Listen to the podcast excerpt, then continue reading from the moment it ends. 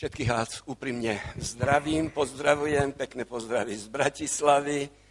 Za autom som mal lano a ťahám za sebou z Bratislavy také mraky, takže možno, že bude pršať ešte aj. Chceme dnes večer pokračovať v cyklu prednášok. Pozri sa s Bohom do budúcnosti a práve prorocké slovo je to slovo, ktoré nám môže pomôcť v tom pohľade. E, prorocké slovo, v ktorom, ktoré nám napísal pán Ježiš Kristus, tak ako to vidíme na tom obrázku, Ján ho píše, pán je autorom tohoto listu. V tom liste nám odpoveda na otázky, ako máme riešiť naše osobné problémy. Problémy, do ktorých sa môžeme aj my dostať. A tu dostávame radu pre nás. Dostávame radu, ako vyriešiť tento problém.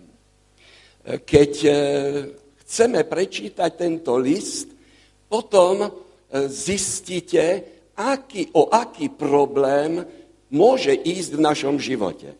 A tu už máte napísané, ako hlavný nadpis tej, tohoto druhého listu som dal, neboj sa utrpenia.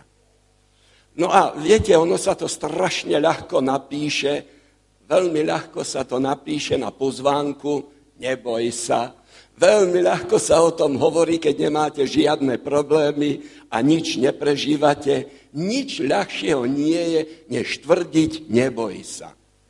Ale keď človek sa dostane do nejakého problému, ťažkosti, utrpenia, keď je pred operáciou, tá situácia sa začína tu meniť. Poďme si sa pozrieť na tento list, poďme si ho prečítať. List, ako vidíte, bol adresovaný zboru Smyrna. Tu máme zbor Efesky, o ktorom sme v nedelu hovorili. Tu máme zbor Smyrna. Pokračujeme ďalej po kráľovskej poštovej ceste, pekne ďalej. A tom zbor, a v tom meste Smírna, tam bol založený kresťanský zbor. Skôr, než pán Ježiš napíše list, alebo nechá napísať list, predstaví sa tomuto zboru. A je veľmi zaujímavé, ako sa tomuto zboru predstaví. Pozrite sa, toto je bývalé mesto Smírna a toto je moderné mesto. Tu končí staré mesto a hneď za plotom začína nové mesto. A dnes to mesto sa volá Izmir. Vidíte ten rozdiel aj v kultúre a vo všetkom tu bol. Pán Ježiš tomuto zboru sa zvláštnym spôsobom predstavuje. Pozrite sa, predstavuje sa takto. Toto hovorí prvý a posledný, ktorý bol mŕtvý a ožil. Nie je to zaujímavé sa takto predstaviť na úvod listu? Bol mŕtvý a ožil. Prečo sa takto predstavil? Keď e, budeme čítať ďalej tento list, veľmi rýchle to pochopíme. Tomu my veľmi dobre rozumieme, že pán Ježiš je prvý a že je posledný, že on je ten, že začal vôbec život v celom vesmíre. On je príčinou, on je ten prvý na počiatku, on je ten, ktorý je vo všetkom aj na konci, tomu rozumieme. A taktiež rozumieme i o tom, že bol mŕtvý a ožil. On, stvoriteľ, náš Boh, stal sa človekom, žil na tejto zemi, ukázal nám, ktorí ľudia budú zachránení a spasení, veľmi veľa trpel, potom bol ukrižovaný, hrob ho nemohol držať, stál z mŕtvych a ožil. Prečo sa takto predstavuje tomuto zboru?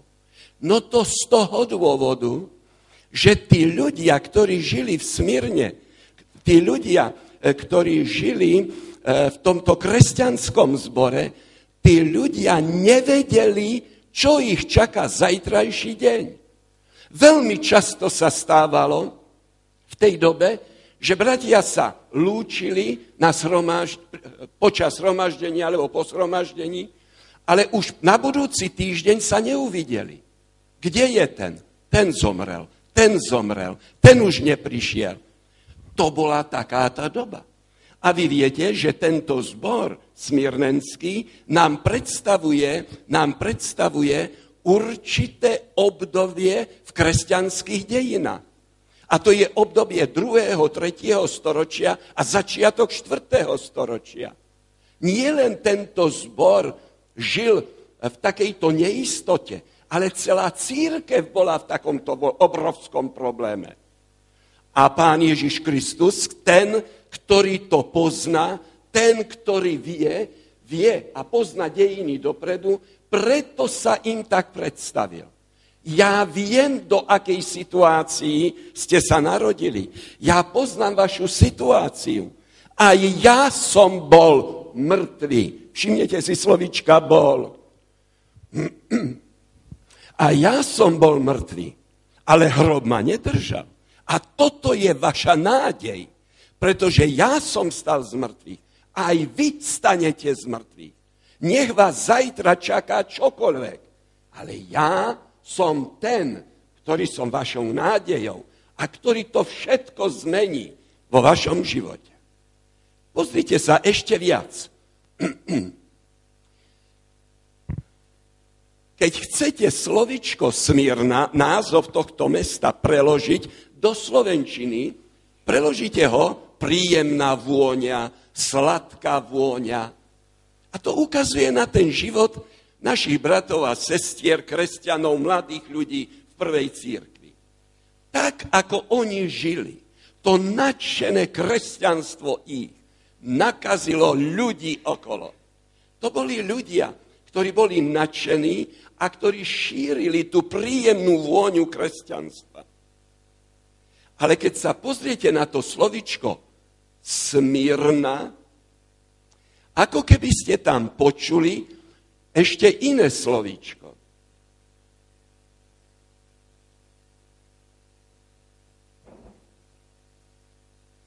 Počujete tam to slovíčko mirha? Smírna a to mirha? To je tiež ekvivalent tohoto slovíčka. A to slovo mirha, to my už poznáme, pretože je symbol utrpenia. Vy tiež viete, že keď mudrci prišli od východu, že priniesli dary pánu Ježišovi a jeden z tých darov bola aj mir. A táto mirha, ktorá tam bola, bola symbolom utrpenia pána Ježiša Krista. Po druhé, keď niekto zomrel a chceli ho balzamovať, ako prísada do balzamu sa dávala mirha. Takže Mirha už nám ukazuje na určité utrpenie. Títo naši bratia nie len, že boli nadšení kresťania a boli tí, ktorí nakazili svojim optimizmom ostatných ľudí, ale boli to aj ľudia, ktorí mali prežiť veľké utrpenie, obrovskú bolesť tým, čo mali prežiť v týchto budúcich dňoch. Preto zavolal Jána pán Ježiš a hovorí, poď, napíšeme im list. My ich musíme povzbudiť. My ich nemôžeme nechať iba takto. Tento zbor mal presť veľkým súžením, bolesťou, utrpením, mal prežiť je to. Keď sa pozrieme teraz na mesto Smírna, má určité charakteristické veci. Nechcem dlho o tom meste hovoriť, len dve informácie. To, tá prvá informácia je, že patrilo, alebo patrí medzi najstaršie mesta sveta. Grécky kolonisti toto mestečko založili v roku 1100 pred Kristom. To znamená, že má toto mesto v súčasnosti viac ako 3000 rokov toto mesto bolo jedno z najbohatších miest v celom okolí. A na druhej strane nie len, že tam žili veľmi bohatí ľudia, ale súčasne aj veľmi chudobní ľudia. A najchudobnejšími ľuďmi boli kresťania.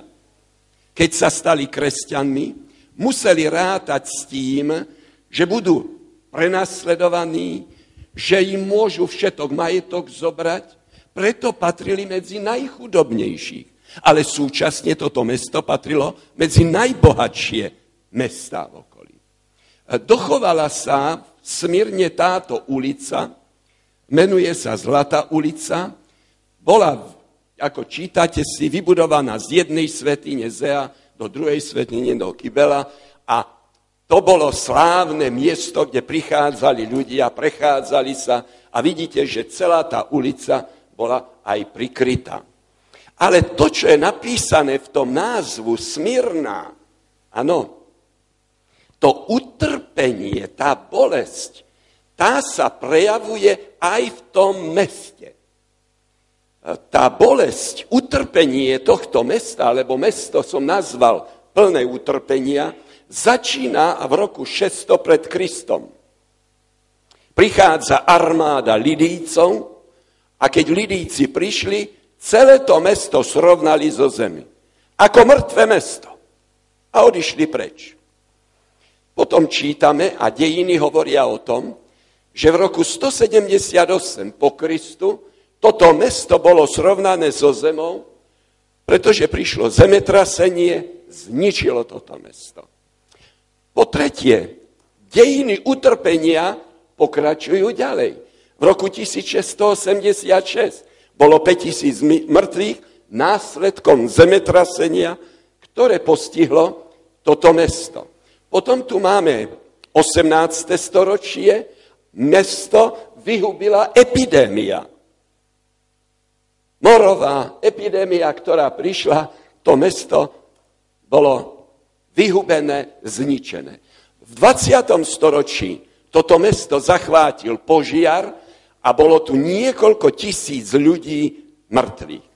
A možno, že ešte by sme v dejinách, alebo by ste v dejinách našli to utrpenie tohto obyvateľstva i v tom. Mesto utrpenia. Čudujete sa, že pán Ježiš sa predstavil ako ten, ktorý bol mŕtvý, ale nezostal v hrobe a ožil. Títo ľudia potrebovali toto povzbudenie. Keď pozriete sa na tieto dejiny, prídete k tomu záveru, ku ktorému som prišiel aj ja. To mesto zomrelo a opäť ožilo zomrelo na následky zemetrasenia a zase ožilo. Zomreli následkom epidémie a zase ožilo. A to mesto je tu až do dnes.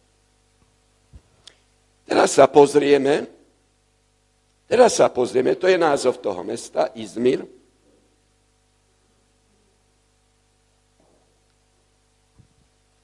Keď sa chcete opýtať, kto založil církevný zbor, prvý kresťanský zbor v tom meste, musím odpovedať, že nevieme. Zostalo to tam prázdne miesto, Biblia sa k tomu nevyjadruje. Že to mesto bolo, že tam bol církevný zbor, to sa môžete dozvedieť z písma svätého. A tento zbor, v ktorom boli kresťania, naši bratia a sestry, títo ľudia prežívali utrpenie spoločne s obyvateľmi tohto mesta. Medzi obyvateľmi, ktorí neboli kresťania a ktorí boli kresťania, nebol žiadny rozdiel v utrpení. Keď prišlo zemetrasenia, bohatí stratili všetko, ale aj chudobní kresťania stratili všetko. Keď prišla epidémia, trpeli jedni aj druhí a tak kresťania trpeli tak, ako iní ľudia. Ale, a teraz príde tá druhá veta, ktorá tam je, ale mimo toho kresťania ešte trpeli pre svoju vieru. trpeli preto, že sa rozhodli vo svojom živote pre Ježiša Krista. Že sa rozhodli, že ho budú následovať. Že sa rozhodli, že príjmu jeho spôsob života. Že príjmu jeho učenie. A to ovplyvnilo celý ich život. A pretože takto iným spôsobom života začali žiť, preto boli prenasledovaní. Preto neboli v obľúbe. A tak tu bolo jedno utrpenie pre všetkých, ale niečo naviac ešte pre kresťanov. Preto pán Ježiš hovorí, musíme im napísať list. A v tom liste ich musíme povzbudiť. Prečo boli kresťania prenasledovaní? V tom zbore a tiež aj v druhom a v treťom storočí. Keď sa pozriete na tento diapozitív, vidíte, že som v Ríme. A v Ríme bol alebo vládol cisár, ktorý sám seba prehlásil za Boha. A súčasne rímsky císar bol aj najvyšším kňazom církvy. Boh a najvyšší kňaz. Nechal sa menovať aj pán. Všetci ľudia, ktorí obetovali svojim Bohom ktorým obietovali svojim Bohom obete, museli obetovať aj cisárovi, svojmu pánovi. On ako Boh. A tu zrazu nejaká skupina ľudí v jeho kráľovstve neuznáva jeho božstvo. Kresťania nikdy neoslovili císara pán, pretože pán pre nich bol len pán Ježiš Kristus. A tak tu boli dvaja páni. Císar, ktorý sa prehlásil za Boha a pán Ježiš Kristus, ktorý bol skutočným Bohom. A tak kresťania sa vlastne stali nepriateľmi. Ako nepriateľmi? A v tom bol veľký problém a tak sa dostali, tak sa dostali do ťažkosti, ktoré mali. Premýšľal som o tom, aké dôvody to boli, že boli prenasledovali tí kresťania. V prvom rade, kresťania boli v podozrení, že sú ateisti. Akože sú ateisti? No to viete, to je jednoduché. Všetci obyvatelia sveta a národy sveta mali svojich bohov. A tí bohovia boli stvárnení v sochách. A keď mali sochy, so sochami mohli manipulovať. Mohli ich ovládať. Posadili ich tam, sedeli tam. Posadili ich niekde inde, sedeli inde. To boli ich bohovia. Manipulovali s nimi. A rímsky císar, keď vyhral vo vojne, to prvé, čo urobil, že im zobral Boha. Pretože sedel ten Boh v chráme. A toho Boha si zobral do Ríma. A vlastne tak sa stal vládcom, ovládal Boha. Tí, tí ľudia nie len, že oni vojnu prehrali, ale prehral vojnu aj ich Boh. A vy viete, že v Ríme bol Panteón, a že tam bolo veľmi veľa bohov a nad nimi bol rímsky císar. On ovládal všetky bohov. A zrazu je tu jeden národ. V jeho, v jeho ríši, svetovej ríši. On je Bohom v tej ríši. A keď ich ovládal, tak čo chcel po nich? Čo chcel po nich? Dávajte svojho Boha. Pretože ja som Bohom a nie on. Vy ste moji otroci. A ja si s vami môžem robiť, čo chcel. Svojho Boha mi dajte. Ale kresťania nemali Boha, ktorého by mali stvárneno. V ich modlitebniach, v ich kostolov žiadni bohovia nesedeli a neboli. Kresťania nikdy nemohli svojho Boha premiestňovať a ovládať. Preto nemohol ovládať kresťanského boha ani rímsky císar. Preto boli považovaní za ateistov, že nemajú Boha. A to veľmi vadilo. To druhé. To druhé. Prečo boli prenasledovaní? To preto, že boli upodozrievaní, že ohrozujú štát. Že ohrozujú ten štát a nemajú v úcte samotného panovníka. Oni ho neoslovujú, ako som vám povedal, pán. A toto je protištátne, pretože tu je náboženstvo a to musí byť v úcte u všetkých ľudí a nikto si nebude dovolovať. Po tretie, boli podozrievaní, že sú to nemravní ľudia. Prečo nemravní ľudia? No to z toho dôvodu, že muži a ženy v tej dobe nesmeli spolu chodiť do spoločnosti. Nebolo možné, aby muži a ženy spolu e, sedeli za jedným stolom. A zrazu, keď prišiel niekto do kresťanského zboru, tam prichádzali muži, tam prichádzali ženy a dokonca ešte mali slávnosť, ktorú nazývali agape a tam spolu jedli muži a ženy. Preto boli považovaní za nemravných.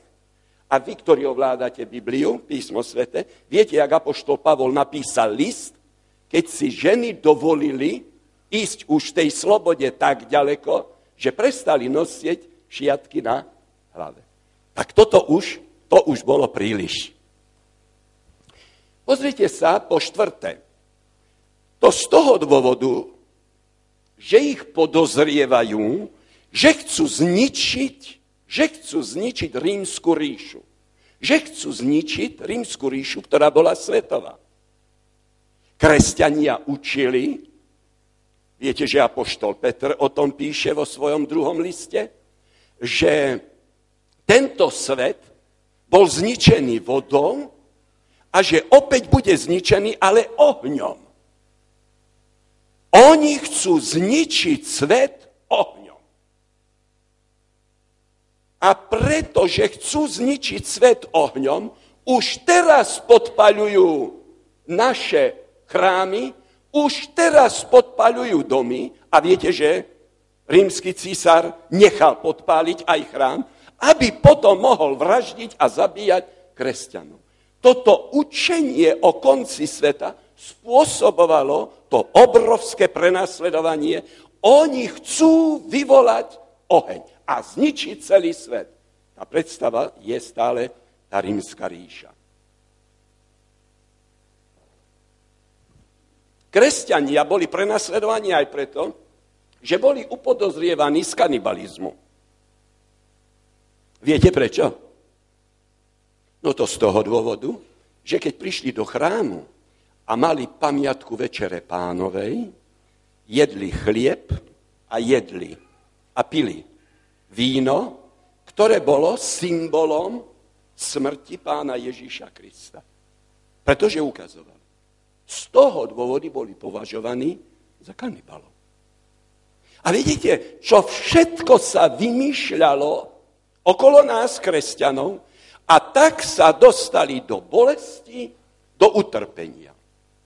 No a e, nie je to na poslednom mieste, že sme boli označení ako bratmi Židmi, tak aj Rimanmi, že sme židovská sekta. Rímania proti Židom vydali určité zákony, netolerančné zákony, nemali rádi Židov, pretože Židia sa proti ním stále búrili. A pretože Židia označili nás, kresťanov, za židovskú sektu, Rímania nás dali do jednej veľkej, do jednoho veľkého koša a tak ako nenávideli Židov, nenávideli aj nás, kresťanov. Takže vidíte, církev prežívala obrovské súženie, bolesť, utrpenie. To bolo. Byť v tej doby kresťa, dobe kresťanom, v dobe, keď sa církvi nedal, nedarilo, keď nemala úspech, keď každý člen, ktorý sa prihlásil do kresťanskej církvy, bol v ohrození života, nebolo ľahké byť kresťanom. Dovolte, aby som povedal, že kresťania to boli hrdinovia.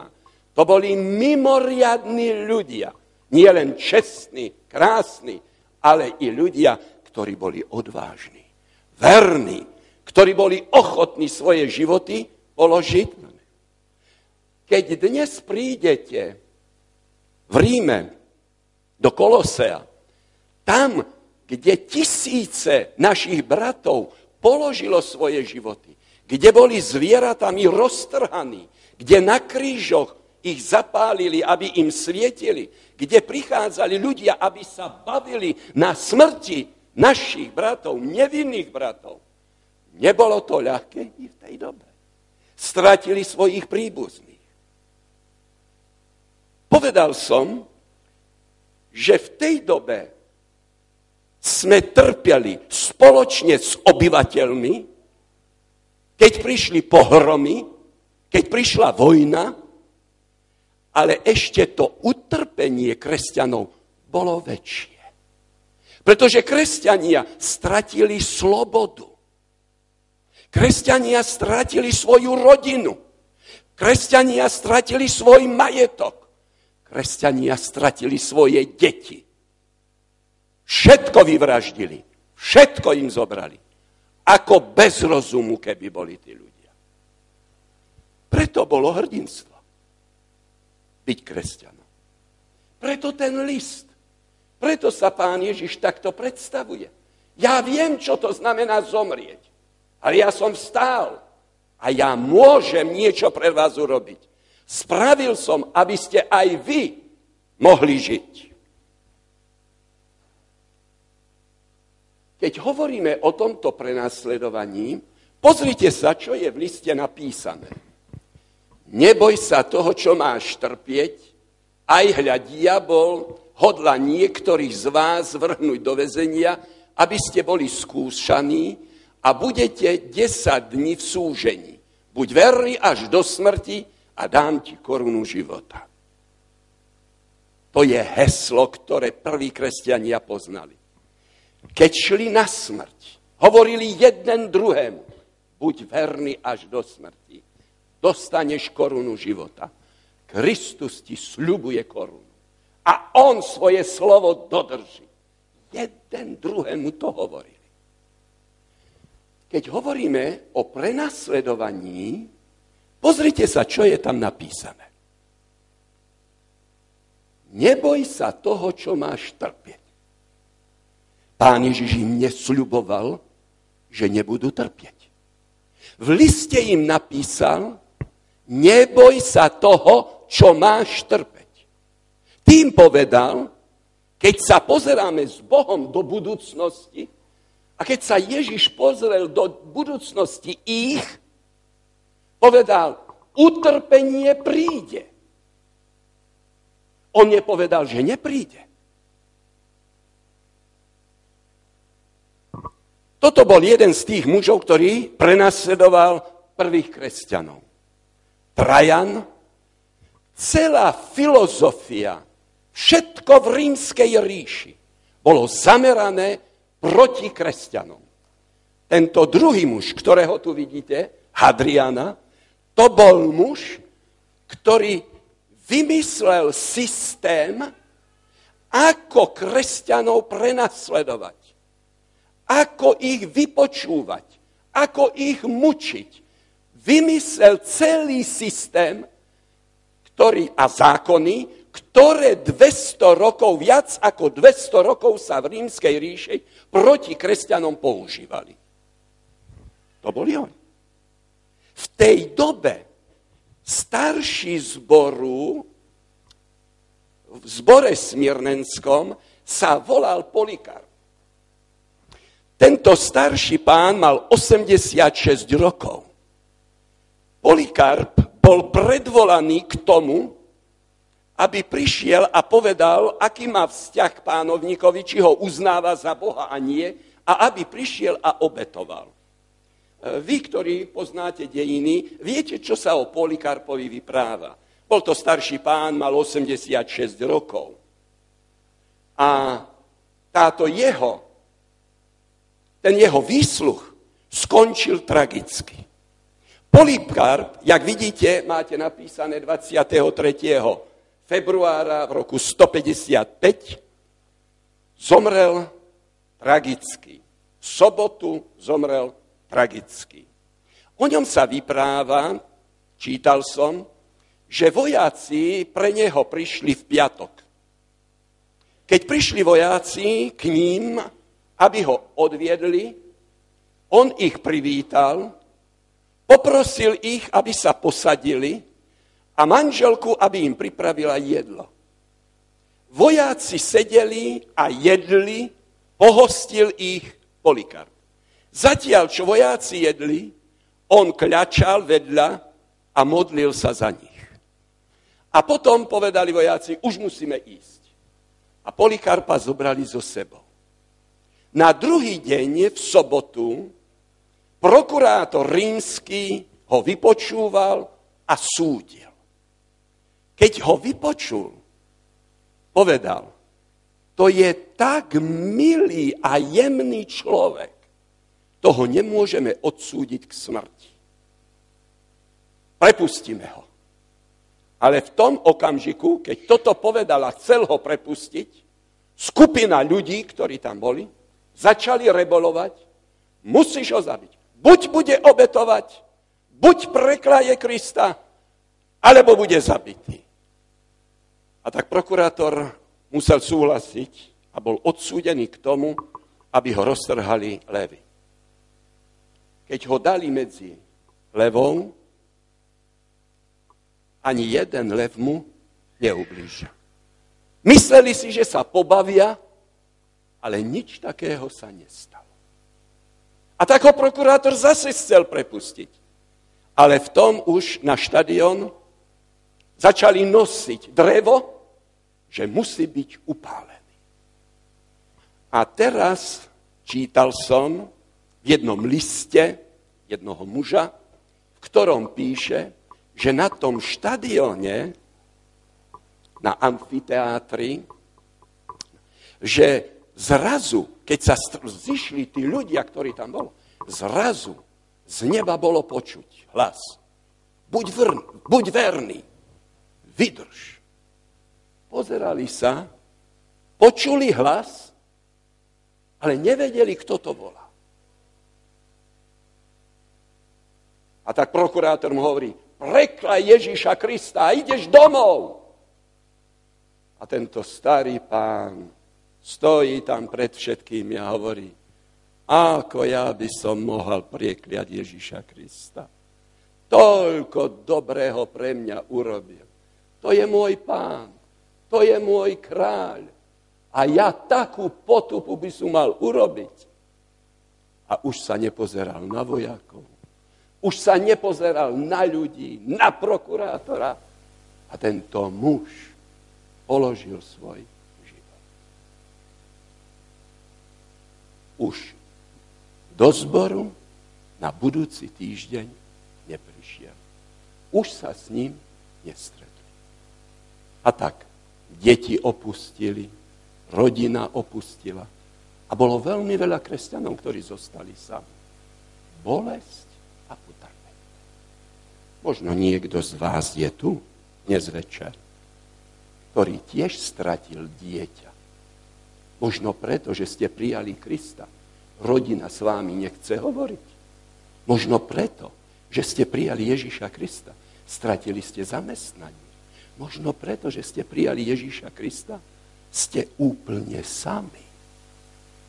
Dejiny sa opakujú. Trpíte tak, ako ostatní ľudia ale ešte naviac kvôli tomu, že chcete byť verní Ježišovi Kristovi. A toto utrpenie pokračovalo zase ďalej a vyvrcholilo za vlády tohoto muža, ktorý sa volá Dioklecián. Myslím si, že tento muž patrí medzi, medzi pometencov nenormálnych ľudí, ktorí, ktorí tej dobe i vládli a ktorí tu boli. Dioklecián sa tak nahneval a rozzúril, že jeho prenasledovanie kresťanov patrí medzi najstrašnejšie. V prvom, prvé, čo urobil, sa snažil vyvráždiť všetkých duchovných, pretože keď vedenie církvy a duchovných odstavíte, potom tí ostatní odídu. To bolo to prvé, ale ako bez, ako bez rozumu boli to celé vyhľadzovacie akcie a dokonca sa odvážili raziť mince, kde bolo napísané, kresťania už neexistujú. A pritom, keby ste boli pozorovali ako to zachycujú dejepisci, že to dôstojné správanie sa kresťanov. Na nich to bolo vidieť, že sú to iní ľudia. Žiadne nadávanie, žiadne preklínanie, žiadne vykrikovanie. Úžasní ľudia. A keď to čítam, vždy, vždy musím premýšľať Tu máte túto prvú církev. Tu máte tento zbor. Pozrite sa na biblický text. A budete súžení. Prosím vás, ja som použil eva- nový evangelický preklad. Keď máte roháčku v preklad, u roháčka je to trošku inak napísané, ale zmysel je ten istý. Len gramaticky sa mi ukazuje a slovenčinársky priateľnejší za ten nový evanielický preklad sa mi páči. Pozrite sa. A budete súžení. To povedal pán Ježiš Kristus. Ale tam medzi tým ešte niečo je. A je tam napísané, že ako dlho budú v súžení. A je tam napísané, že budú ako dlho? 10 dní. Súženie tu nie je na vek súženie má svoje hranice. Budeš v súžení 10 dní. Pozme sa pozrieť ešte trošku ďalej. Tých 10 dní, ktoré tam sú, majú štyri významy. Ten prvý význam, ktorý je, že to číslo 10 je v prorockej knihe. A pretože je v prorockej knihe, má prorocký význam. A v prorockých knihách majú čísla a obrazy symbolický význam. Majú symbolický význam. Preto je tu skupina ľudí, ktorí hovoria, či sú to už teologovia, alebo tí, čo študujú Bibliu, vám povedia, číslo 10 je symbolické číslo. A toto symbolické číslo nám ukazuje, na tú skúšku tých ľudí, ako oni obstoja vo svojej viere, vo svojej vernosti k Bohu. Pozrite sa, v Biblii máme na to oporu. Keď si zoberiete Abrahama, koho tam máte vypísaného, Abraham neprežil iba jednu skúšku. On prežil 10 skúšok vernosti voči Bohu jeho viera a dôvera v Boha bola desaťkrát skúšaná. A to, to číslo 10 ukazuje na tú hĺbku tej skúšky, ktorej on obstal. Potom tam máte vypísaného Daniela. Ako dlho bola jeho viera skúšaná? Daniel 1. kapitola hovorí, že bola skúšaná 10 dní. Bola skúšaná 10 dní. Keď si zoberiete národ izraelský, ktorý bol v Egypte, vypísal som tam egyptské rany. Koľko bolo egyptských rán a boli vyskúšaní tí ľudia vo vernosti, v čestnosti? Koľko? Bolo ich 10. Ľud izraelský desaťkrát sa postavil proti pánu Bohu v skúškach na púšti, keď bol. Áno, a e, keď, dostanete, keď dostali 10 božích prikázaní, Izraeliti, vy viete, že to boli 10 skúšok, či zostanú verní tomu pánu Bohu. Tak sa to poznalo. A tak by som mohol ešte pokračovať ďalej. Preto je tu skupina ľudí a hovorí, že to sú skúšky vernosti, viery a dôvery v Boha. Skutočne veríš? Skutočne dôveruješ pánu Bohu? A tak ideme do skúšky. Keď e, chceme sa pozrieť na druhý, druhú možnosť, ktorú dávajú, tvrdí sa, že to je 10 období prenasledovania kresťanov. 10 období. Totižto, pokiaľ máte takú predstavu, pokiaľ máte takú predstavu, že tých 300 rokov boli kresťania každý deň vraždenia, tak to tak nie je. To tak nie je. To boli určité obdobia. A prišli obdobia císarov, ktorí neprenasledovali. A dokonca, keď idete do toho druhého, tretie, no, do druhého, tretieho storočia, tam, tak tam zistíte zasa pri tom, e, pri tom e, prenasledovaní, že iba keď kresťania boli udaní, keď niektorí ľudia povedali, že sú kresťania a ich udali, že čítajú Bibliu, tak preto boli potom prenasledovaní. Ale niektorí e, to nebrali zas tak vážne. Takže ja som sa pokusil to narysovať, možno, že to uvidíte. Máte tu tie obdobie prenasledovania od tej doby, čo Ján písal zjavenie, Ján Evangelista. A tu vidíte týchto panovníkov, císarov a ja som vám oznamil, označil tých 10 prenasledovaní. 10 období prenasledovania kresťanov v rímskej ríši. Či už to bolo, vidíte, začína to Nérom, Aurelia tu máte a končí to Dioklecianom. Áno, tam ako je znázornený. No a potom je tretí ešte, tretia možnosť. Ako sa pozerať na tých 10 dní? Na to ohraničenie, ktoré pán Boh dáva. A tu platí zasa biblické pravidlo. Keď v proroctve, opakujem, iba v proroctve, a keby ste chceli o tom ešte trošku viac vedieť, môj kolega a spolupracovník veľmi rád vám to vysvetlí. Obráte sa na neho a niekedy cez týždeň môžete to veľmi podrobne preštudovať ešte. Takže sa vrátim. V Biblii, keď študujete proroctvo, tak tam je jedna zásada, ktorá platí iba pre proroctvo. Keď v proroctve je jeden deň, v skutočnosti v dejinách znamená jeden rok. 10 dní, koľko potom by to znamenalo? 10 rokov. Existuje také obdobie, splnilo sa niečo takého. A táto skupina teologov hovorí, áno, bolo to to prenasledované za Diokleciana. Tento zákon proti kresťanom, likvidácia, vyšiel v roku 303, začala likvidácia kresťanov, povedal som ako keby rozumne mal, a skončilo to v roku 313. Koľko je to rokov? Presne 10. Čo sa stalo po týchto desiatich rokoch? Vtedy začal vládnuť nový panovník, jeho meno je Konštantín Veľký a tento musel prehodnotiť situáciu v rímskej ríši.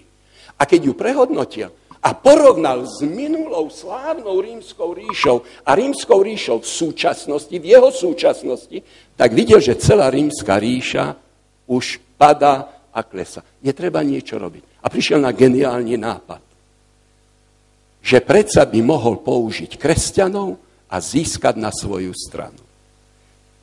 Takže vydal dekret, edikt a v roku 313 udelil náboženskú slobodu nám, kresťanom. Poprvýkrát v dejinách kresťanskej církvy sme dostali náboženskú slobodu. Ešte viac v tom ediktu, v tom nariadení urobil. Viete, čo ešte urobil? A to tu máte dole napísané. Že nás zrovnoprávnil, nás zrovnoprávnil so štátnym náboženstvom. Štátne pohanské náboženstvo a kresťanstvo na rovnakej úrovni. Začala sloboda. 10 dní. No a ešte jeden, ten štvrtý, tá štvrtá možnosť tých desiatí dní je, že tých 10 dní sú symbolické v tom slova smyslu, že sa naplnia budúcnosti. Tí dni sú vraj tie posledné dni pred príchodom pána Ježíša Krista. A pán Boh je ten, ktorý hovorí, to zlo, bolesť, utrpenie nemôže tu zostať na veky. Ono by to bolo tak, že ten život by nebol už možný. Len sa pozrite sa, čo sa robí v prírode. Vidíte, že to stále viac a viac pesa. Pozrite sa, čo sa robí e, na poli mravnosti. Pozrite sa ďalej. Už samotní ľudia hovoria, tak to ďalej nejde. A táto skupina ľudí zase hovorí, to je symbolické číslo tých posledných dní. A potom pán Boh ukončí zlo. Navždy ukončí zlo. A to zlo bude ukončené druhým príchodom pána Krista. To je tých 10 dní. A tak stálo to za to. Čo z toho mali tí kresťania, že položili svoje životy? Čo z toho mali? Malo to význam pre církev. A jeden z církevných otcov a dejepise, volá sa Tertulian, povedal túto vetu. Napísal. Krev kresťanov stala sa semenom. Tým chcel povedať, že to, že kresťania položili svoje životy, to našej kresťanskej církvi neuškodilo. Práve naopak. Viete, že začiatkom 4. storočia, po tom obrovskom prenasledovaní, viete, koľko bolo kresťanov v rímskej ríši? Z tých 12 učeníckých, viete, koľko ich bolo? 10 miliónov. Okolo 10 miliónov. Tisíce vraždili. A nakoniec je tu 10 miliónov. Čudujete sa? že Konštantín Veľký chcel ich získať na svoju stranu? Čudujete sa, že takú armádu potreboval? Malo to význam?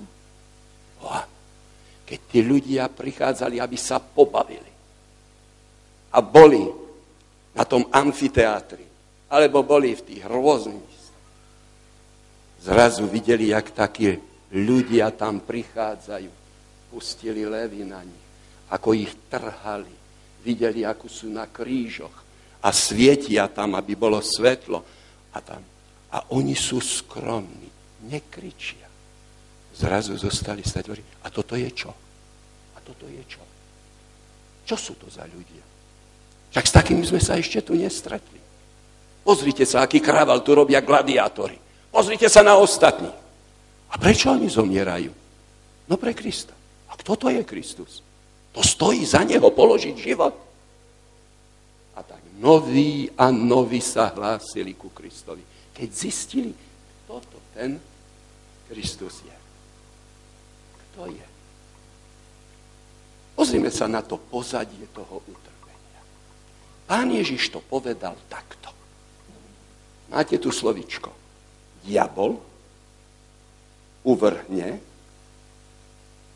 a ešte je tam jedno slovičko. Niektorý.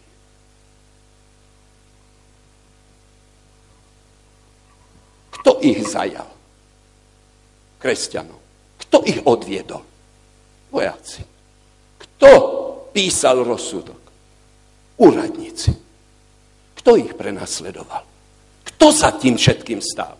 Úradníci? Boli to vojaci? Nie. Pán Ježiš hovorí, za tým je diabol. Kto je za bolesťou a za utrpením? To nie je Pán Boh. To nie sú úradníci. Kto je? Diabol. Koľkých uvrhne? Všetkých? Nie všetci kresťania trpeli. Niektorí. A to je veľmi dôležité povedať. Sám pán Ježiš Kristus povedal, v Evangeliu Matúša v 13. kapitole je napísané, to urobil nepriateľ. To urobil nepriateľ. To povedal pán Ježiš Kristus. Kto za tým stojí? Kto je v tom pozadí toho všetkého? Kto je ten, ktorý nenávidí kresťanov? Kto to je? Diabol. On je ten. A to je Treba vedieť. sú to síly zla, ktoré nás chcú zničiť. Diabol má nejaký dôvod, aby nás trápil, týral a nás zničil. A keď toto vieme, že kto sa tým stojí, a nám to odhalil sám Pán Ježiš Kristus, potom každé utrpenie dáva zmysel. Viete, že medzi diablom a medzi synom Božím, pánom Ježišom Kristom, začal veľký spor už v nebi. A tento spor bol prenesený na našu zem. My sme pozvali diabla ústami Adama a Evy, aby vládol na tomto svete. A každý, kto sa prída k Ježišovi Kristovi, stane sa tým, ktorého diabol nenávidí. Preto je tu napísané. Diabol uvrhne. Keď myslím ešte na to, musím sa pýtať, prečo diabol tak nenávidí kresťanov? Prečo prenasleduje? To preto, že musí urobiť všetko, aby nás oddelil od Krista. Pokiaľ sme s Kristom, pokiaľ sme s Kristom, Kristus je víťaz. On diabla porazil na hlavu. A my sme v Kristovi silní. Ale keď nás oddeli od Krista, výsledok je ten, že zostaneme sami nikto si viac neublíži, ako keď odíde od Krista. Pretože pán, pretože zostane takýto človek sám. A keď zostaneš sám, síly zla ťa zlikvidujú, ťa zničia. Pretože diabol nenávidí ťa. Po druhé, to je podobne, aby sme sa vzdali, Keď myslíme, ja to, tu ešte, toto by som preskočil a vrátime sa späť. Prečítajte si so mnou tento verš. Píše ho apoštol Pavol Timoteovi 3.12 a je tam Všetci, ktorí chcú pobožne žiť v Kristu Ježišovi, budú prenasledovaní. Koľky? Prečítajte si to. Koľky? Všetci? Ktorí všetci? Všetci, čo tu žijú kolo nás? Celá Banská Bystrica? To sú to ti všetci. Ktorí chcú pobožne žiť Kristu Ježišu. Keď chcete byť čestní, keď chcete s Kristom žiť, keď dovolíte, aby Kristus do vášho života vstúpil, s čím musíte rátať? S čím musíte rátať? Že budete prenasledovaní. Je to tu tak napísané? Pridal som niečo? A teraz mi ešte viac budete rozumieť. Môžem ja niekoho nútiť k tomu, aby sa stal kresťanom? Môžem ja niekoho presvedčovať a tvrdiť, musíš byť kresťanom? Môžem podplácať, kupovať ľadničky, auta vám a dávať peniaze, aby ste sa stali kresťanmi? Je to možné? Ešte raz si prečítajte, že to nie je možné. S čím musíte rátať, keď sa rozhodnete pre Krista? No, že to v živote nebudete mať ľahké. Keď sa dáte na stranu Ježíša Krista, všetci, ktorí sa dajú, budú, budú prenasledovaní. To je napísané tam. A teraz si prečítajme ďalej. Na svete budete mať súženie. To povedal Ježiš. On to nezahaľoval a netvrdil, že to tak nebude. Máme tu druhý text. Keď, Apoštol Peter píše, keď Kristus trpel telesne, vyzbrojte sa aj vy tým istým zmýšľaním. Český preklad hovorí, oblečte sa. Oblečte sa. Premýšľajte o tom, že keď Kristus trpel, budete trpieť aj vy. Tak, ako idete vonku a sa oblečete, rátate s tým, že môže byť vietor púkať, že bude pršať, oblečiete sa, tak rátajte s tým, že diabol vás nenechá v kľude. Rátajte s tým, že budete mať. Majte to isté zmýšľanie, ktoré mal pán Ježíš Kristus. Ešte raz ten istý text. Apoštol Petr. Každý kresťan má rátať utrpení. Už nemôžeš povedať. A to pán Boh nič pre mňa neurobi. A čo to v tom mojom živote? Keby bol pán Boh. Nie. Keď si sa stal kresťanom, dobrovoľne si sa rozhodol, že budeš trpieť. Už nemôžeš nadávať. Pretože si sa sám rozhodol. A pán Ježiš ti to nezatajil. Ježiš ti to jasne povie. Rátaj s bolesťou a utrpením. A v tom je, v tom je tá skutočnosť, ktorou Pekný, že? Bdejte, lebo váš protivník diabol obchádza ako lev revúci a hľada, koho by zožral. S čím musíme rátať? Že pokiaľ diabol žije, nikdy nebudeme mať pokoj. Nikdy nebudeš môcť povedať, už je všetkému koniec. Nikdy to tak nebude možné. Už sme povedali, čo Peter povedal. Je treba niečo s ním urobiť. Sú určité teórie.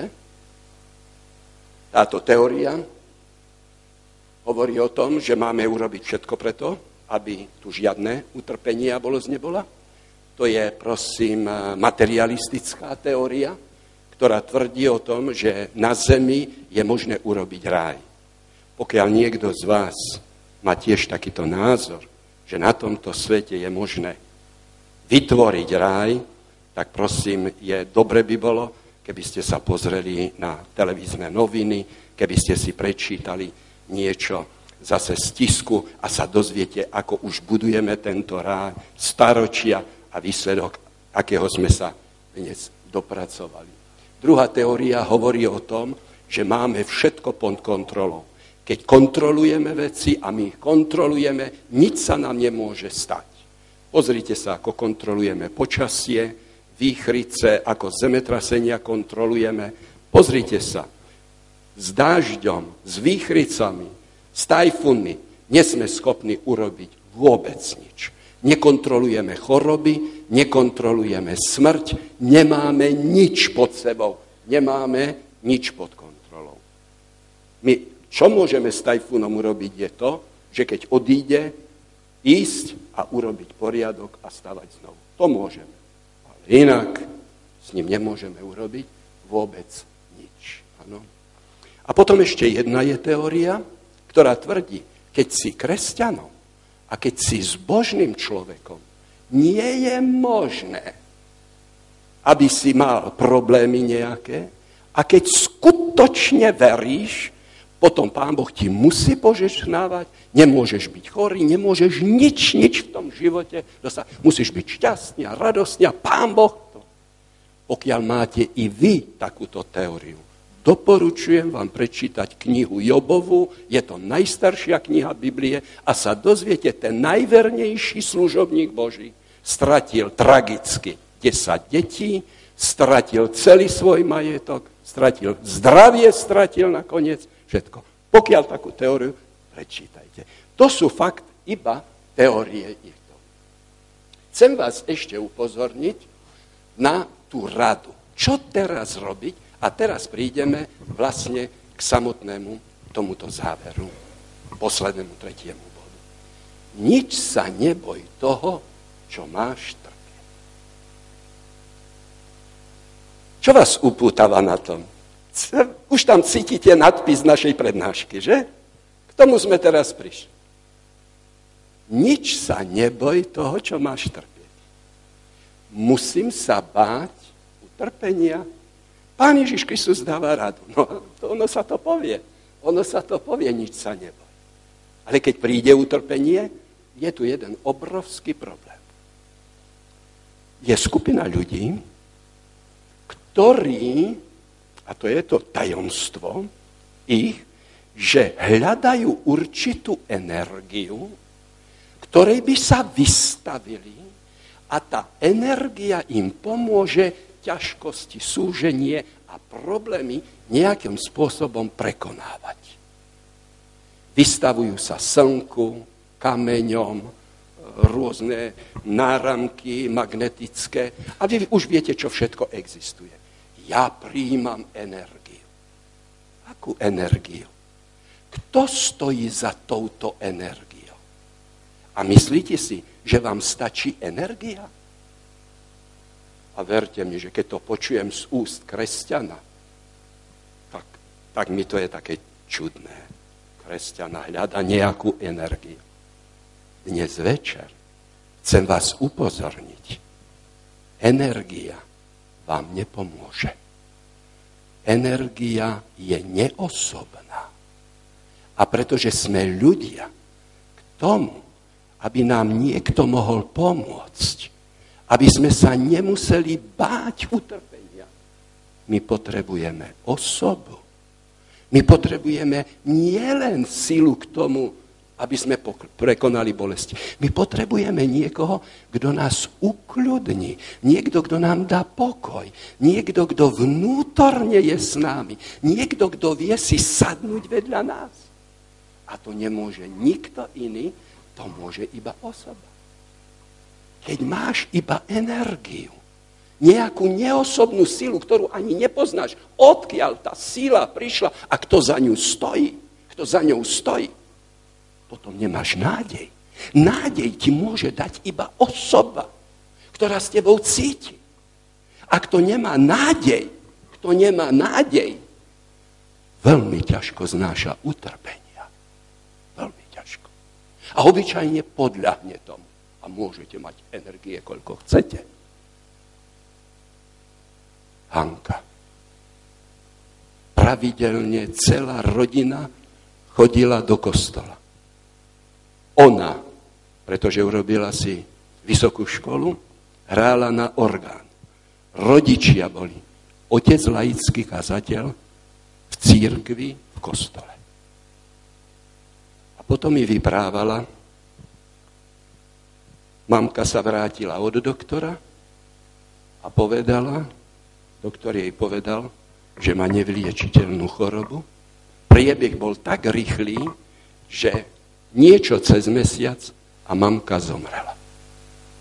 Viete, čo sa stalo? Všetci prestali chodiť do kostola. To pán Boh pre nás ani toľko nemohol spraviť? To pán Boh nám nemohol pomôcť. Žiadnu nádej, žiadny výhľad. Ani neobliekli sa, ani nepripravili sa, že by niečo takého do ich života mohlo. Neboj sa toho, čo máš trpieť. Rátaj s utrpením. Príde. Môj otec chodil do shromaždenia v Prešove. Spoločne s ním sa pridávali každú sobotu dvaja muži. Otec šiel do zhromaždenia a oni do synagógy. Spolu diskutovali po ceste. A keď hovorili o Bohu, títo dvaja muži, čo šli do synagógy, mu hovoria, my už Boha neveríme. My sme sa vrátili z koncentráku. A pán Boh, ten nám vôbec nepomohol. Pán Boh? Pán Boh.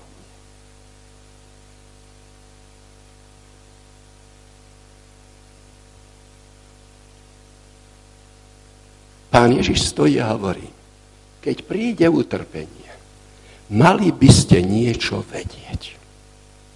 Mali by ste niečo vedieť. Čo by sme mali vedieť? Že sa nemáme báť. Nemáme sa báť utrpenia. Prečo sa nemám báť utrpenia? A teraz je tam ten nádherný verš. Pretože ja, ja Ježiš, som s vámi. Každý deň. Každý okamžik. Každú chvíľu. Či sa ti dobre dali, alebo sa ti zlé dali. Ja som stále s tebou. To, čo potrebuješ, potrebuješ mňa.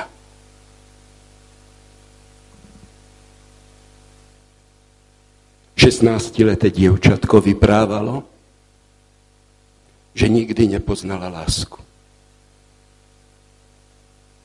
Od malička ju otec a jeho kamarádi znásilňovali. Mala 16 rokov už. Najprv si robila výčitky, že ona je na vine a viete, že psychológovia tvrdia, že takéto deti obyčajne spáchajú samovraždu. Nevydržia to. Ale ona stále plakala.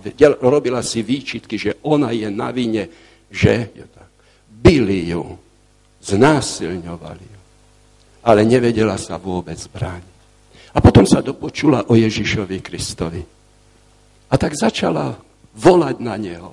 Bože, ty mi nepomôžeš, pomôž mi, prosím ťa, pomôž mi. A keď takto volala, zrazu sa jej uľavilo. A hovorí, ja som našla otca.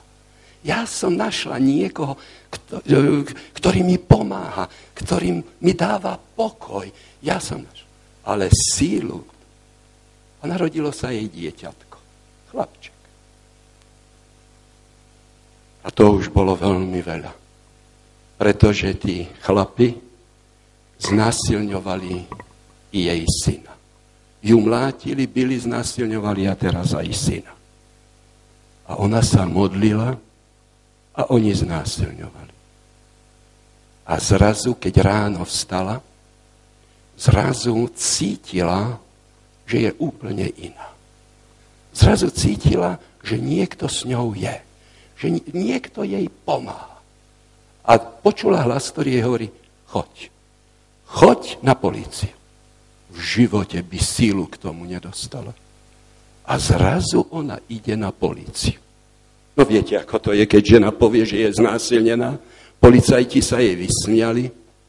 Ale pretože znásilňovali ďalej jej syna, pán Boh jej dal odvahu a ona celý prípad odovzdala súdu. Všetci chlapci jeden druhého podporovali, obhajovali, ju zosmiešňovali. Ten proces sa ťahal a stále ona bola v podozrení že podvádza, že to nie je pravda. A oni ju byli a znásilňovali.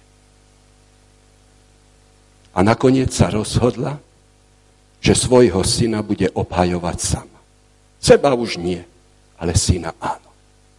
A ona hovorí, vieš, keby Boh nebol so mnou, ja by som toho nikdy, nikdy nedokázal. Svojho syna obhájila vyhrala súd. A nie len, že vyhrala súd. Ona ovplyvnila zákony, ktoré trestajú v tej zemi, trestajú tých, ktorí sa takto správajú. A dnes pracuje vo Svetovej organizácii. Táto žena sa rozhodla, že bude sa starať o deti, ktoré sú znásilňované. A tie deti prichádzajú do nemocnice. A keď prídu do nemocnice, ona si bere len nočné smeny. Pretože zo svojej skúsenosti vie, čo znamenali pre ňu noce. A tí chlapci a dievčatka, ktoré sú tam, ona ich povzbudzuje. Ona je s nimi a im dodáva sílu.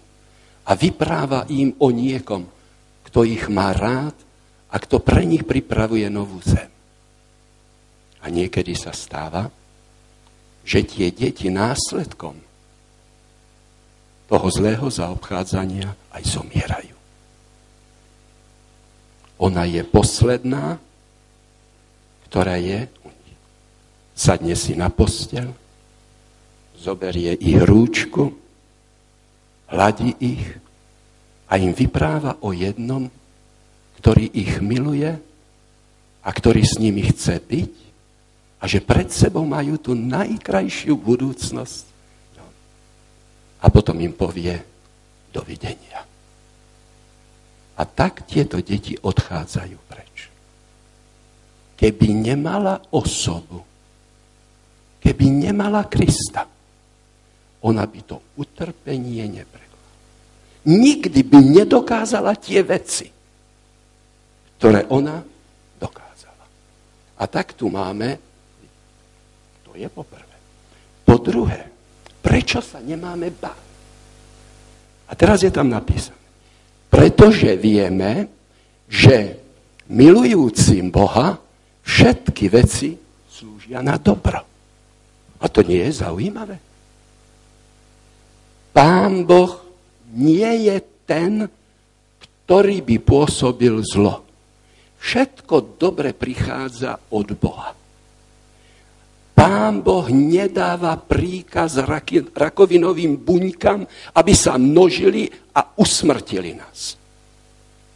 Pán Boh nie je ten, ktorý...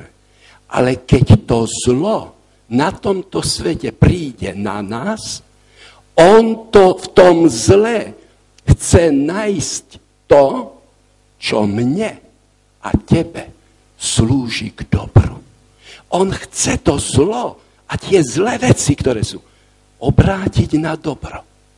Neboj sa utrpenia, pretože Ježíš je s tebou, nikdy ťa neopustí, pretože Ježíš Kristus je ten, ktorý i tie zlé veci, ktoré teraz prežívaš, obráti na dobro, zmení ich to. Samozrejme, ja nemyslím na to, keď si úmyselne poškozujeme zdravie keď e, strávou, ja neviem čím všetkým, hej, keď úmyselne. Ja o tom nemyslím. To sme za to zodpovednými. Ale myslím na to utrpenie, ktoré tu je. A toto je môj najobľúbenejší verš z Biblie. Vo všetkom, v každom ich súžení mal aj on. Neboj sa utrpenia, pretože Ježiš o tom vie. Pán Ježiš Kristus je ten, ktorý vždy príde za tebou. Nie len. Keď on príde, on neprinesie sílu, neprinesie ti energiu. Viete prečo? Pretože veľmi rýchle by ste ho nepotrebovali. Všade by sme chodili a vykrikovali, to ja, vieš, ja som takú sílu dostal. No s pomocou Božou potom pridáme k tomu, aby to tak nevyzeralo zle. Ale to, vieš, ja som vybojoval, ja som mu povedal a ja som... Preto to pán Boh nerobí. Viete, čo robí? Keď príjmeme Ježiša Krista, do nášho života príde celý Kristus. Príde jeho osoba. A z jeho osobou príde moc a síla. Preto potrebujeme osobu. Preto potrebujeme jeho. A on hovorí, máš súženie? Ja mám ho s tebou. Máš bolesť? A ja mám bolesť. Pláčeš? A ja mám slzy v očiach. Ja som s tebou. Tvoje súženie je aj moje súženie. To, čo prežívaš ty, prežívam aj ja. No dobre, prečo len cítia? Prečo niečo nespraví aj pre mňa? Prečo nezastaví auto, aby nezabilo môjho syna? Prečo niečo ešte nespraví najviac? No to preto, že to sa dozviete v knihe Jobovej a väčšina z vás to vie prečo. No pretože pán Boh je obvinený diablom pred celým vesmírom, že podpláca nás ľudí, aby si nás získal na svoju stranu. Preto nám dáva zdravie, preto nám dáva požehnanie, preto nám dáva a pomáha, keď sme v utrpení. A to preto, že nás si podpláca. A my musel, ale my ho nemáme rádi. A keď veľmi kričíme a vykrikujeme, ako milujeme Boha a sme verní Pánu Bohu, tak diabol nám neverí a urobí všetko preto, aby dokázal pred celým vesmírom, že to nie je pravda. Neboj sa utrpenia. Diabol chce dokázať, že nemiluješ Krista. A on vie, že utrpením veľmi, veľmi veľa ľudí od neho odchádza. A potom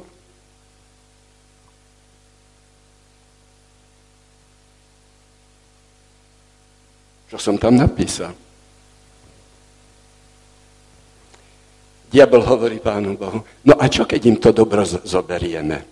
Čo keď im tak zoberieme to, e, to požehnanie, ktoré im dávaš? Si ich ohradil anielmi, nikto tam nemôže. Čo ak by sme im to zobrali? A on vie a tvrdí, keď im to zoberieme, ukáže, že ťa nemajú rádi.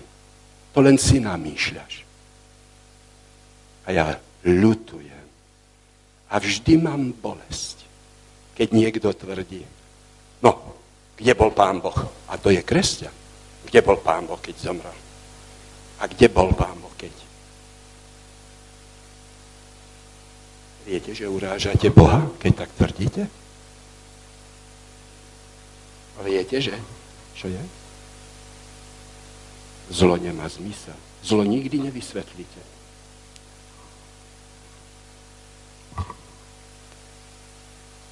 Zlo je výsledok diabolskej logiky. To máte tak ako obraz krásny a urobíte dieru. Diera v obraze nemá žiadny zmysel. Môžete vysvetľovať, ako chcete. Zlo nevysvetlíte. Zlo, utrpenie nemá zmysel. Boh nás nestvoril preto. Preto nás to tak ničí. A zem je jeho územie diablov. Preto trpí Boh, preto trpíme my, preto trpia ľudia, ktorí sú okolo nás. Preto to tak je. V tom je to veľké nebezpečie. Neboj sa. Ja som nad ním vyhral. Ja som nad ním zvíťaz. Celá naša zem tým trpí. A teraz vás to bude bolieť. Teraz vás to bude bolieť. Keď poviete, nie je možné hovoriť pravdu, ja musím klamať. Potom kričíte, nie je možné žiť s Bohom, ktorý tvrdí, hovor pravdu. Ja chcem, aby diabol vládol. Keď podvádzame, keď klameme, keď berieme veci, keď nadávame, hrubé výrazy, voláme aj my, nie Adam a Eva, dnes voláme my, aby diabol tu vládol. Pretože také podmienky, aké pán Boh chce, to nie je možné dodržovať. Cítite tú zodpovednosť? Preto nikoho nemôžete prehovoriť, aby sa stal kresťanom. Zem je jeho územie. A my hovoríme, vládni Bože. Vládni tu diabol. Len vládni. Pretože my musíme takto jednať, my musíme byť tak. A tak ho denne pozývame, a on sa cíti, on sa cíti. Takže čo máme vedieť? Utrpenie príde, nemáme sa báť, pretože Pán Ježiš Kristus je s nami. Ježiš je ten, ktorý nás miluje, Pán Ježiš je ten, ktorý je na našej strane, Pán Ježiš je ten, ktorý chce urobiť všetko preto, aby sme boli spokojní a šťastní.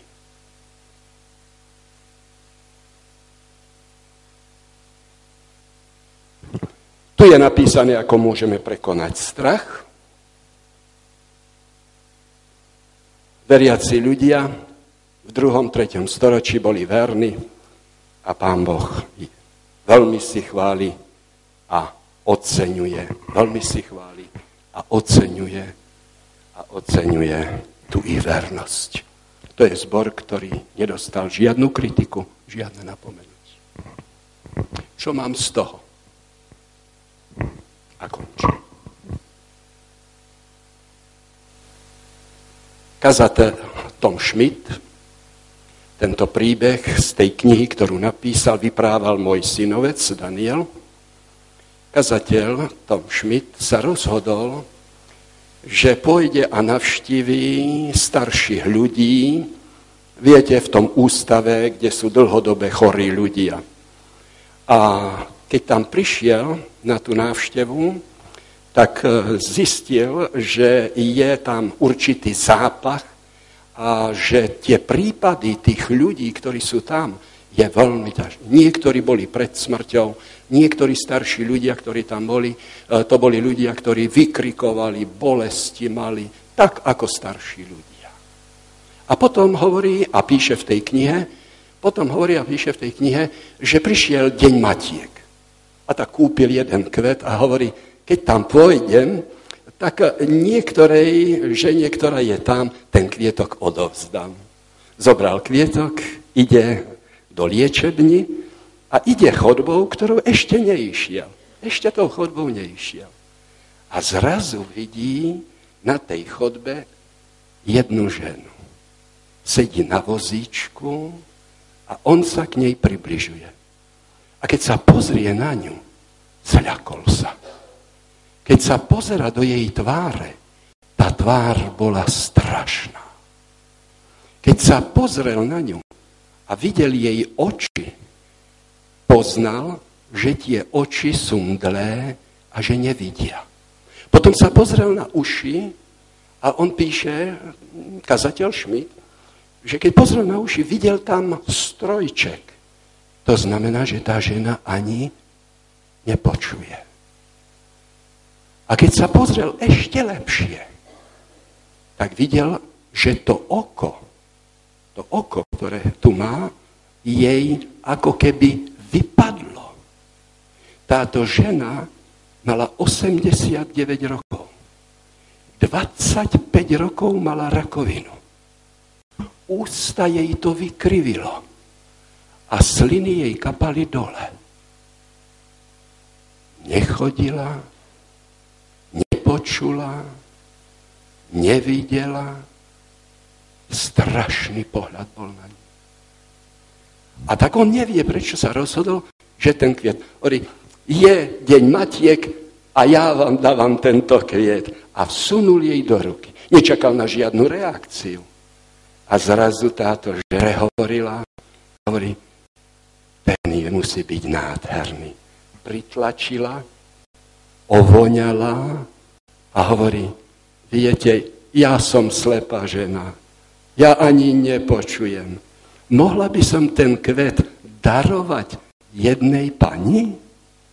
A tak on zobral ten e, vozíček, ktorý mala, v ktorom sedele, teraz tlačí tento vozíček a ona mu povedala, kde majú ísť, na ktorú izbu a hľadať tú pani. A keď prišli tam, na tú izbu, ona zobrala ten kviet, kvet a hovorí tej pani, tu máš ten kvet, posiela ti ho Ježiš Kristus. A tento kazateľ zistil, že to nie je obyčajná žena. Ona nepočuje, nechodí, ona nemôže s ľuďmi vyprávať, nevidí a ona zrazu niečo takého povie. A tak každý týždeň ju navštevoval.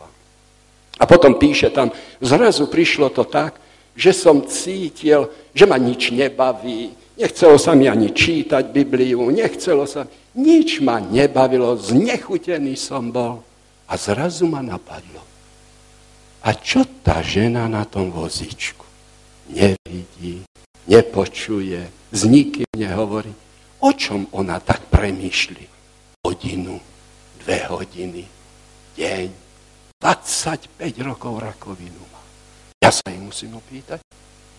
A keď ide za ňou, tak sa jej pýta, a čo robíte? Čo robíte tak celý deň? O čom premýšľate? A tá žena hovorí mu, ja? Ja premýšľam o mojom Ježišovi? On zostal stať. O čom premýšľať? O mojom Ježišovi. A keď premýšľate o Ježišovi, o čom premýšľate? Viete, aký je dobrý ku mne? Viete, ako sa o mňa vždy staral? Ona slepá žena, tak chorá, s takým výzorom. A on píše, že ona mu povie, že ona premýšľa o Ježišu. Hodinu, dve hodiny. Aký je dobrý Ježiš. Ona prijala Ježiša na tom vozíčku. Ježíš vstúpil do jej života. Tá žena je úplne iná než ostatní. Viete, ja som šťastná žena. Ľudia všetko o mne hovoria, možné, ale nech si hovoria, ja mám svojho Ježiša. Táto žena má svojho Ježiša energia vám nepomôže. Žiadne síly vám nepomôžu. Potrebujeme osobu. Potrebujeme Ježiša. A chcem vám povedať, dnes večer je Ježiš tu. Evangelium je radostná zvec, že slabí ľudia, keď príjmu Krista, prepáčte ten výraz, šeliak škaredí ľudia. Šeliak v utrpení, v bolesti ľudia. Keď príjmu Krista, stanú sa novými ľuďmi. Stanú sa silnými ľuďmi. Krásnymi ľuďmi. A veľmi by som si želal, aby takými ľuďmi ste boli aj vy. A ja vás veľmi prosím, Príjmite dnes večer Ježíša. Neodchádzajte domov bez Neho. Váš život sa zmení. O tom je evanielium. Slabých ľudí urobí mocných. Na vozičku ľudí silných. Kristus, ktorý je vo vašom živote. Neboj sa utrpenia keď Kristus je s tebou. Ja si myslím, že by sme mu mali poďakovať, čo poviete. Keď s modlitbou budete súhlasiť, poviete amen. Keď nie, nemusíte povedať nič. Ale pretože máme úctu pánovi Ježišovi, je to Boh, ktorý prišiel v ľudskom tele. Prosím vás, povstaňme.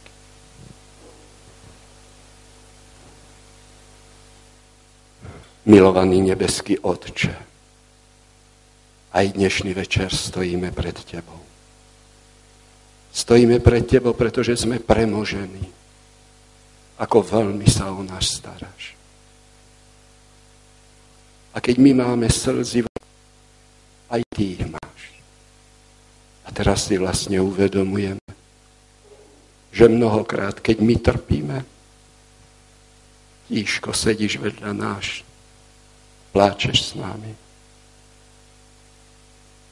Chceš, aby prišiel ten deň, kedy bolesť a utrpenie bude odstránené. Chcem ti povedať, Pane, že na ten deň sa veľmi tešíme. A keď niekto je dnes večer medzi nami, ktorý prežíva ťažkosti telesné, fyzické, a možno, že tu je niekto, kto má problémy psychické. Trápi sa. Cíti sa úplne sám. Potom potrebuje teba, Pane Ježišu. Daj nám všetkým sílu k tomu, aby sme sprístupnili náš život Tebe. A Teba pokorne prosíme, Pane Ježišu, vstúp do nášho života. Vstúp do našej mysle. A veľmi ťa prosíme, poď teraz s námi domov. Amen.